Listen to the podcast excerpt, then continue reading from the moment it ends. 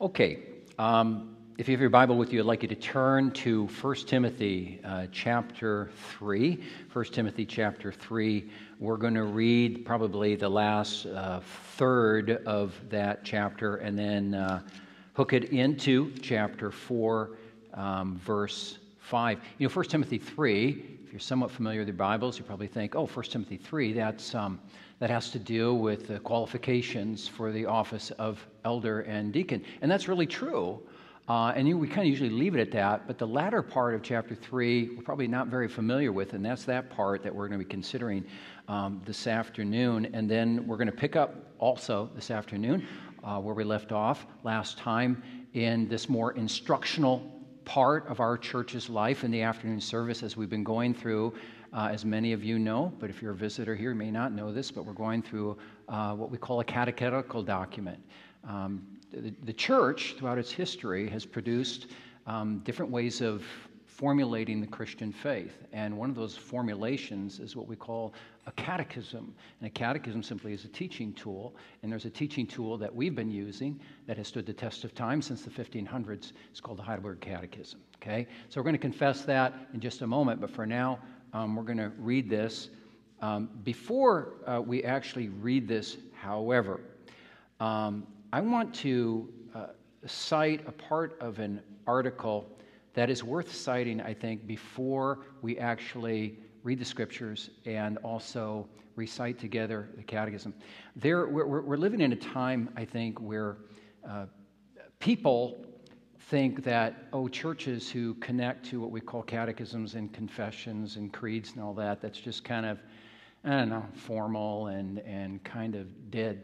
But it's kind of interesting that if you do any kind of reading on the broader evangelical church, um, there's a movement afloat, actually, where uh, there, there are younger churches that uh, want something deeper. They want something more substantive, and they want something that's more historically rooted. I find that very interesting. You would think if they're younger, they're willing to ditch everything, you know, just give me everything that's contemporary and kind of cool. And well, that's been done for the last 10, 20, 25 years. And what's happening, especially the younger crowd, is getting burned out on this. And they're looking for something, like I said, more substantive and more rooted. And we're living in an age where, especially a number of younger people who grew up in the church are actually, you've probably heard this term used, deconstructing. That means they're, they're dismantling the faith and everything that was given to them, or maybe not given to them, and they're leaving the Christian faith altogether. And it's becoming quite a problem for the church. And so there was a writer for the Gospel Coalition, Brett McCracken, who writes uh, an article entitled In Praise of the Boring, Uncool Church. And this is what he says, and he's addressing younger individuals who are in the process of dismantling their faith. He says this He says, It's tragic to see tattooed celebrity pastors and hip churches fail. For those of you, he's talking to those in the process of dismantling, who are part of these kinds of churches and now are in the process of deconstructing, he says there's a better way. In other words, he's encouraging them listen, um, uh, don't leave the church. Don't leave Christ above all, but don't leave the church. And he writes this Instead of cool churches full of people who look like models, find the most faithful church full of people who are growing to look like Jesus Instead of a church where everyone shares the same style in music, whether traditional or contemporary, find a church where everyone shares a passion for Jesus, His Word, and the pursuit of holiness. Instead of a church with the most charismatic celebrity pastor who you'll probably never meet, find a church where Jesus is the biggest star and the pastor is a humble, low profile guy with a long track record of integrity in life and ministry. Instead of a reinvented church where discontinuity with the past is a virtue, find a church where history and tradition are known and celebrated. I'll add this, including the historic practice of catechetical instruction. Very good. Instead of a church that caters to your comfort and never challenges you, find a church where you are uncomfortable in a way that pushes you to grow. I think this should be our desire for Pathway that we just don't be a church where we just make everything comfortable for people and whoever wants to come, hey, just come on board. No, we want to make people feel uncomfortable in a good way. to say, you know what, we're a church that takes things seriously. We take the faith seriously. We take our worship seriously. And we want you to take the faith and worship and the church seriously with us. We want to be committed disciples of Christ. And then he finally writes this maybe a boring, uncool, unabashedly churchy church is actually a good thing. You wouldn't think that a, a younger person in their 20s or 30s would write something like that, but increasingly a number of them are. So let's do something uncool. Let's read the scriptures and do some catechetical work this afternoon, all right? 1 Timothy 3, let's begin reading at verse 14. The Apostle Paul writes under the inspiration of the Spirit I hope to come to you soon, but I am writing these things to you so that if I delay, you may know how one ought to behave in the household of God, which is the church of the living God, a pillar and buttress or support of the truth. Now, especially verse 16 great indeed, we confess, is the mystery of godliness. He, in reference to Christ, was manifested in the flesh, vindicated by the Spirit, seen by angels, proclaimed among the nations, believed on in the world, taken up in glory. Now, the Spirit expressly says that in later times some will depart from the faith by devoting themselves to deceitful spirits and teachings of demons, through the insincerity of liars whose consciences are seared, who forbid marriage and require abstinence from foods that God created to be received with thanksgiving by those who believe and know the truth. For everything created by God is good. We saw it this morning, didn't we? In the blessings of bread and wine. For everything created by God is good and nothing is to be rejected if it is received with thanksgiving, for it is made holy by the word of God and prayer. Now, having read that, I want to draw your attention now to uh, the Heidelberg Catechism, if you put that up there. Now, as we go on through in this series, if you were here a couple of weeks ago, we considered question answer 21 of the Catechism dealing with, with uh, the, the question was, what is true faith? And then we confess what true faith was over against kind of bogus, counterfeit, inauthentic faith. And we saw that there are three primary component parts of true faith. I'm not going to rehearse that now for the sake of time, but we looked at what true faith was, a definition of true faith. Uh, now, what we're doing is we're moving on. We have to ask ourselves the question well, what, what is the content? What's the substance of the faith that we should be professing? So, question 22 What then must a Christian believe or embrace by faith? And let's say together all that is promised us in the gospel, which the articles of our Catholic and undoubted Christian faith teach us in a summary. All right, which leads to the question what is that summary? Okay, what are these articles? And let's say together. Now we can confess the Apostles' Creed together, and let's say, I believe in God the Father Almighty, creator of heaven and earth. I believe in Jesus Christ, his only begotten Son, our Lord. He was conceived by the Holy Spirit, born of the Virgin Mary, suffered under Pontius Pilate, was crucified, dead, and buried. He descended into hell.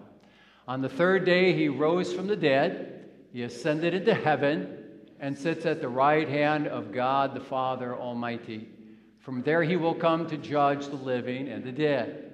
I believe in the Holy Spirit. I believe a holy Catholic Christian church, communion of saints, the forgiveness of sins, the resurrection of the body, and the life everlasting. Amen.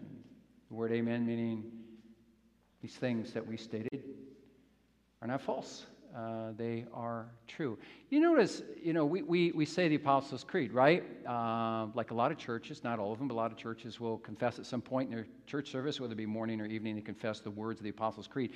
And I don't know if you really think about the creed um, I, uh, when, when, we're confessing it together. I think it's very easy that when you do something on a regular basis, on a weekly basis, that you just kind of do it because it's done and then you move on. But it's, it's well worth upon occasion just stop, where you, where you stop and you just really think about what you're saying. And, and you notice when we confess together the Apostles' Creed that it's really, it really contains really basic teachings, fundamental teachings. And that's, that's different from, let's say, okay, so that's what we call a creed from the, the Latin word credo, which means I believe or we believe. And so when we say these things together, we're saying we, we believe those fundamentals. We believe those fundamentals. Now, creeds are different from other documents that we have, a part of our church, different than catechisms, which is another teaching document in question answer form. But it's also different from our confessions. And, and, and, and, a creed is different from our confessions and catechisms in that a creed is, is much more fundamental, much more basic. If you read our confessional standards, you, you find that, that they're, they're, they're more, much more specific and they dive deeper into specific doctrines.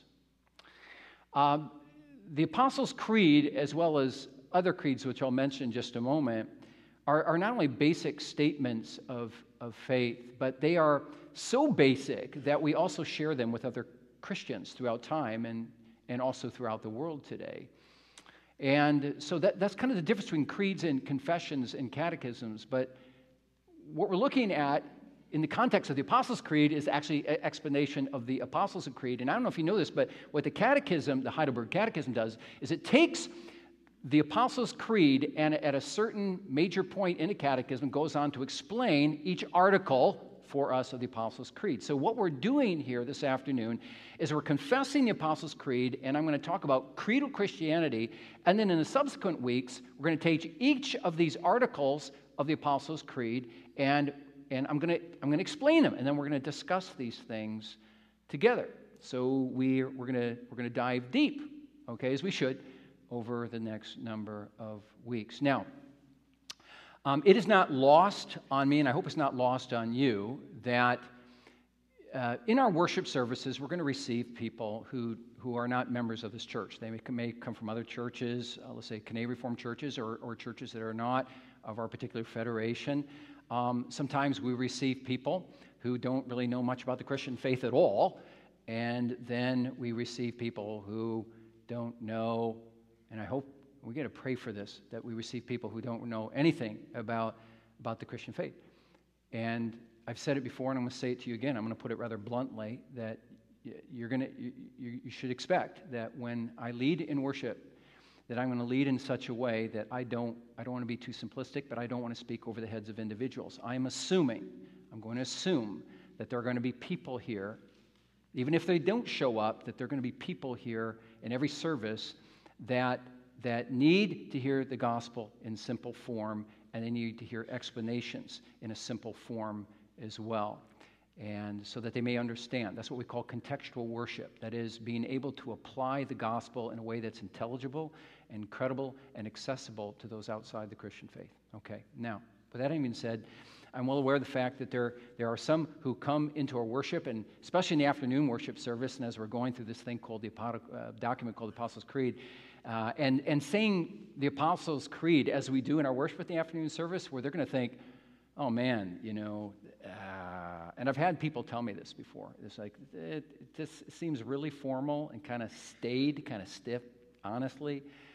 Uh, a little bit dead, you know, you're all both, you're all just droning on, right, when you say the Apostles' Creed together. And it just, and you've probably heard this before too, it just, I don't know, it's got a tinge of Roman Catholic in it, right? Don't the Catholics, they'd say, they have creeds and they have catechisms. But here's the thing when people say that, here, here's a good response. And you have to say, you know what? Um, I know it sounds maybe Roman Catholic to you, but you need to understand that there is a rich history of churches that are not Roman Catholic that have creeds and confessions and catechisms. Now, actually, um, 1 Timothy 3, if you put that up there, uh, 1 Timothy 3, why don't you take a look at verse uh, 16.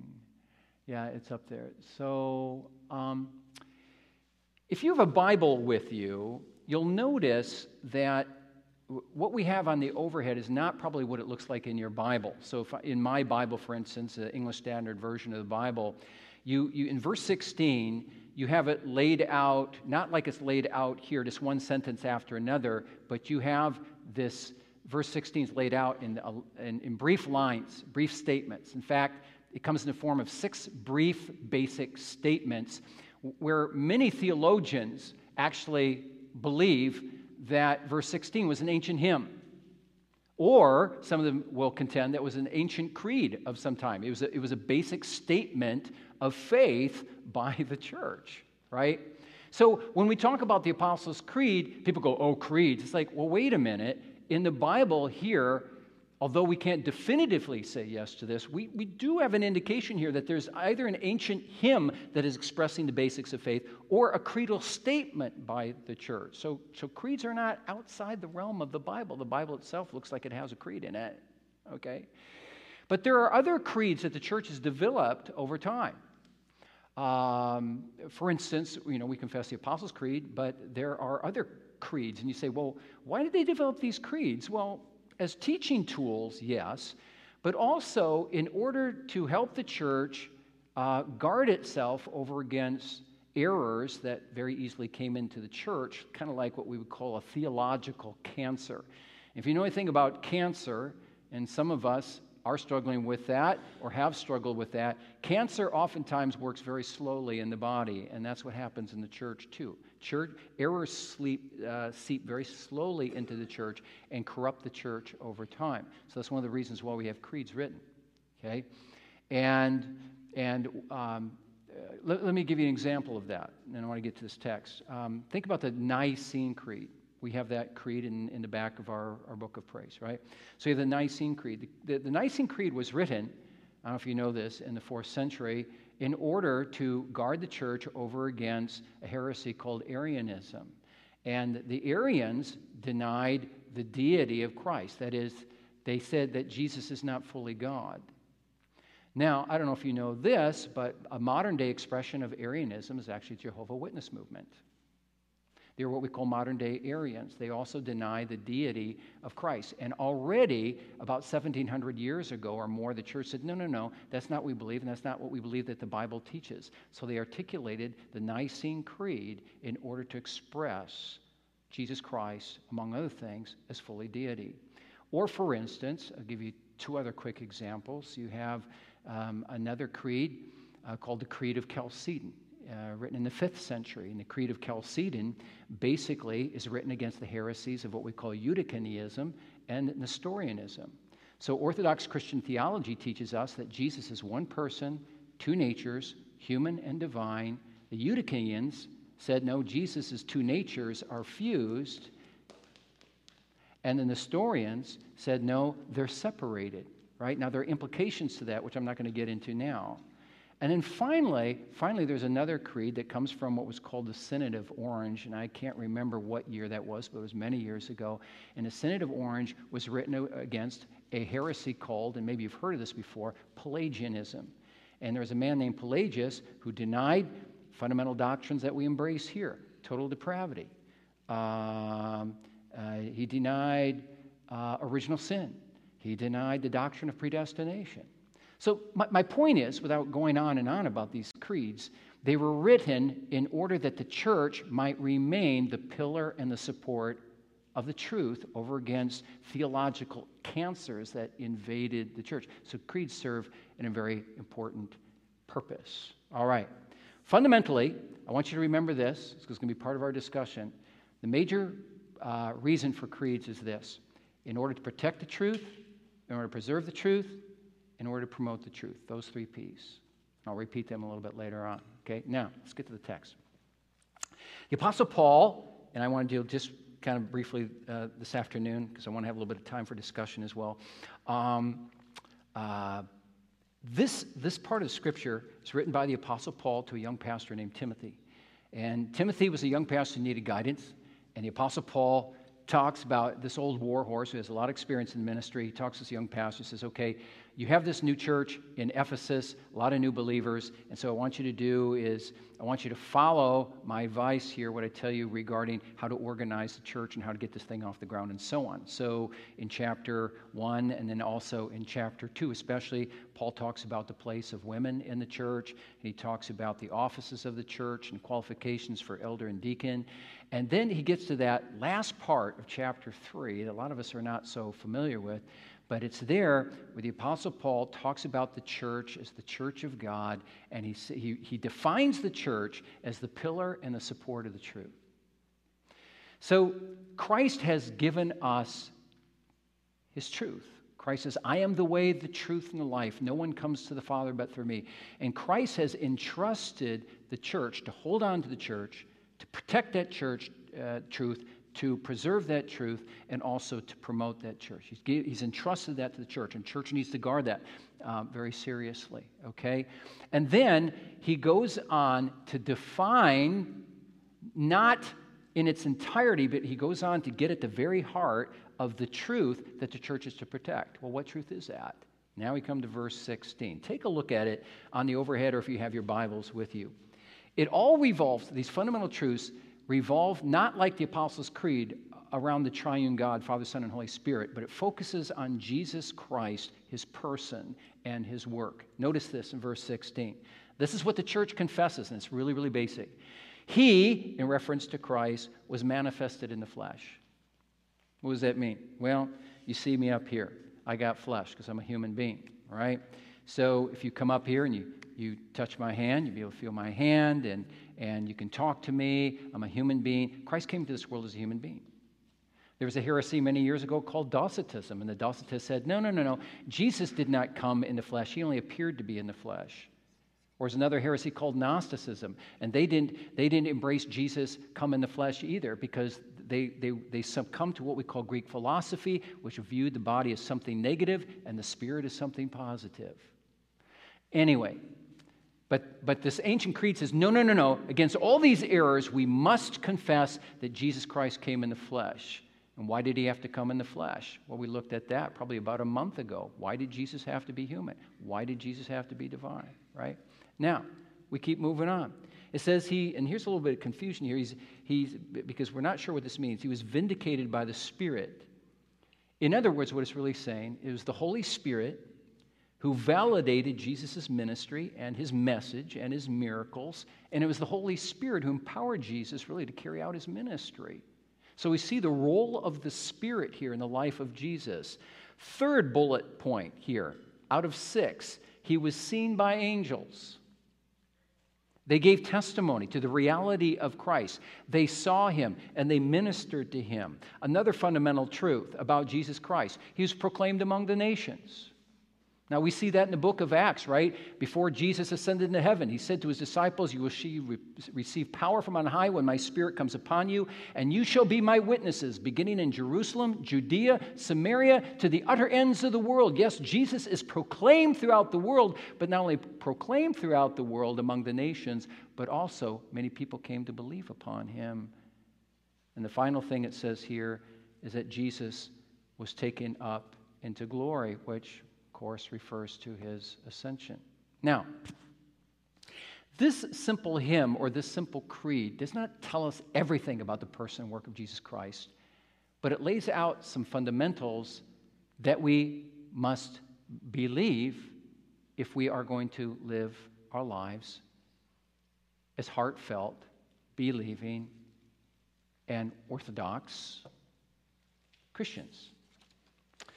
So if you look at verse 16, what, you, are going to see is that, that the Apostle Paul here, in writing this, is basically saying, listen, Jesus was not a mythological figure. Jesus was not some imaginary figure. Jesus was not just a good person, like a lot of people think, or Jesus was not some good moral and very astute teacher, like Confucius or Buddha or, I don't know, Muhammad, but Jesus is who he claimed to be. He is God in the flesh. He's validated by the ministry of the Spirit. He's seen by angels. He's proclaimed among the nations. He's believed upon among people in the world. And yes, He's not only risen, but he's ascended into heaven and seated at the right hand of God, full of authority and power and glory. That's our statement to the world. Those are the fundamentals that we too must confess. And, you know, whether it be this confession or the um, getting back to the Apostles' Creed that we confess together, you know, we, we have to remember that the fundamentals that we confess in the Apostles' Creed and that are articulated uh, more specifically by the Heidelberg Catechism, um, we need to remember that these are truths that we confess with other Christians. With other Christians. I think sometimes we really get into our catechisms and our confessions and we kind of lose sight of the tie that we have with um, just other brothers and sisters in, in Christ. You know, uh, we have uh, Baptists, we have Pentecostal, we have Anglican, we have Lutheran, we have other Christians throughout the world who, although they would define some of the fundamental articles of the Apostles' Creed differently than we do, nonetheless, we do share a fundamental commitment to these basic articles of the Apostles' Creed, which define us as Christians who rightly divide the word of truth. And outside those fundamentals, one can not call themselves really a Christian. Okay? So we need to remember that. That's why, that's why um, we call our creeds, the Apostles' Creed, the Nicene Creed, the Athanasian Creed, we call them ecumenical creeds. We don't call our confessions or our catechisms ecumenical because they're not shared by other brothers and sisters in different denominations or churches. But these ecumenical creeds, the Apostles' Creed, the Creed of uh, the Athanasian Creed, the Nicene Creed, are, are, are creedal statements whereby we say, together, together, we believe these things. And I think that's important to say, lest we become kind of sectarian in our spirit. We have this kind of attitude, it's always kind of us versus them. Sometimes that's the case. But many times we can say, not us versus them, but us with them. We confess these same things together. Now, back to our text. The creed in our text and the Apostles' Creed were designed, as I said, basically to do three things to protect the faith, to preserve the faith, and also to promote the tri- faith. We could say that um, about, our, about our confessions and our, and our catechisms as well. Now, um, you might, kids, you might ask the question like, okay, um, in every afternoon service, we confess the Apostles' Creed together. I mean, why do we do that? Why do we do that? Is it just something that's tradition? You know? Um, we, we go through a time in our afternoon service where I get up here and, and I preach on a scripture passage and I explain a part of the catechism, and you can say, well, why do we do that? You know, is that just something that we just, you know, I've always done? We've always done it that way, you know? And, and the answer is no. It's, it's, never, it's never sufficient to say when we explain something, well, it's just because we've always done it that way. That, that, that, that's not compelling to anybody, and especially not compelling to the younger crowd. So, why, why do we confess the Apostles' Creed, and why do we go through our, through our catechetical document in the afternoon service? And again, I'm going to list those three things. I want you to listen to this. First of all, it's to protect the truth, to protect it. You say protect it against what? Protect it from, as I said earlier, from error that creeps into the church like a theological cancer. Um, you know, sometimes you have people in the church who will say something or confess something or want to promote something, and you go, that doesn't sound quite right. And one of the ways that we can gauge whether or not something is correct or not, or right or not, is not just on the basis, most importantly, of the Bible, which assumes that we know the Bible well enough, but also our confessional standards, right? Catechism, Belgic Confession, the Canons of Dort. These are summaries of the gospel, and what they do is they provide boundaries for us where we say, okay, if there's a teaching comes in, if it does not accord with those boundaries, or if it doesn't fit within those boundaries, and we say that's not something that we can accept here. You may have to find another church where that is accepted, but, but, but not here. And, and, and the reason why we call them three, the three forms of unity, Heidelberg and the Belgic and the, and the canons of Dort, is because we want to preserve the unity. So when we confess the same things, unity, as you know, is very precious in the church. So we want, we want to protect the truth, and we want to protect unity and stability and purity in the church. It's one of the reasons why we have creeds and we have confessions. So we want to protect the truth, okay? But secondly, we want to, we want to preserve the truth. We want to preserve it. We want to keep it, and we want to have it grow among us. Um, you know, as, as I said at the beginning of the service, and there's a reason why I did this, uh, I said there's, there's a, a lot of um, younger people who are becoming disenchanted with the church. Uh, and and there's, there's various reasons for that. Sometimes it's just hypocrisy, sometimes it's superficiality, sometimes it's just dead traditionalism where there seems to be a lot of things that are right, but the kids are going, if it's so right, then why isn't there more life and all this kind of stuff? There's, there's various reasons why kids are just kind of kids, teenagers, people in their 20s, just kind of gradually backing out of, of, of the door of the church. And what what we want to do is we want to just not recite things like our creeds and our catechisms, but we want to engage them, we want them explained, and we want them to be discussed and have time to chew on these things together so that so that so that our creeds and our catechism and confessions are not just something that we say, oh, okay, yeah, I subscribe to that. It's on the basis of that, too, that I make a public profession of faith. No, it's something that we want to understand, and we want these things to live within us. We want the scriptures, we want Christ to live within us, but we want our theological distinctives to live within us as well. We want to be grounded. And, you know, there's a lot of churches that are not taking the time to ground adults and ground children in the faith. And, and when the faith is not rooted in us, both in content and in life, say sayonara to the younger generation because they're backing out. They're backing out. And it's not something easy to confess, but it's, it's true. And finally, the reason why we go through what we do in our afternoon service is not to, to protect and not just to preserve the truth, but in order to promote it. In order to promote it.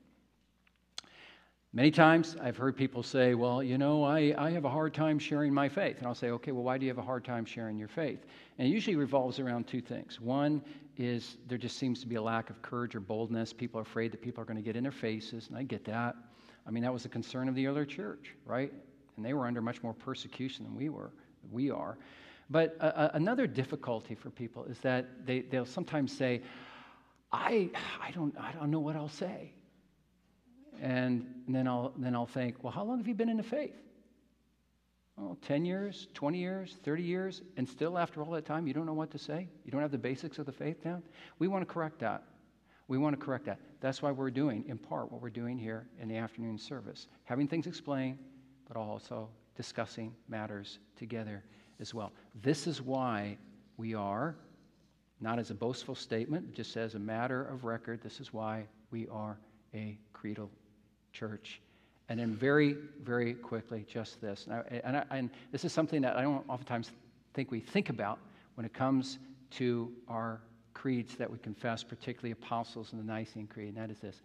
The design of creeds is not only to protect, preserve, and promote the truth, but in order to elicit a doxological response for us from us. And you probably go, what are you talking about? Doxological response. Well, doxological response is a response of praise.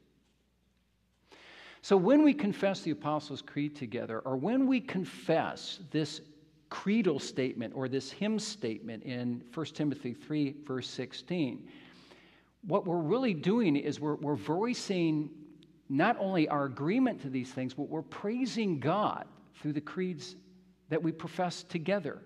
We're saying we praise a Christ who, according to verse 16, came in the flesh. Man, he was real and he was like us and he identifies with us.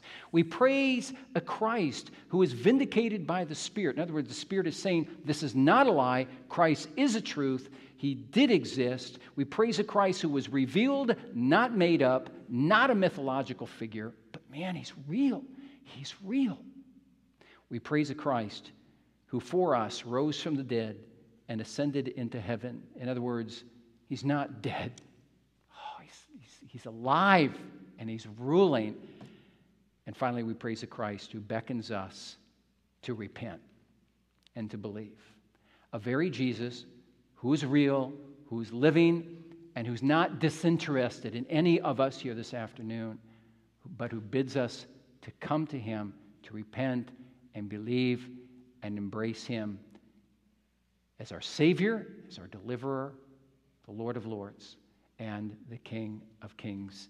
Yes, the ultimate intent of our creeds is so that we would come ultimately to the very point that doubting Thomas, who we considered a few weeks ago in our Eastern service, so that we might come to the point of doubting Thomas, where in coming to grips with the reality and the life of Christ, said, What?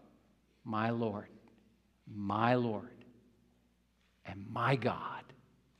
That's a doxological statement, a statement of praise, and that's what we should have as well.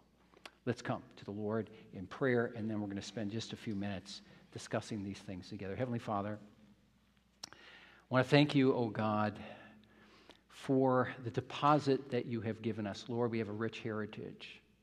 We have a rich heritage of not only a high view of the Bible, its inspiration and infallibility and inerrancy, but we have a rich heritage of creeds and confessions and catechisms and a history of belonging to churches that take these things seriously.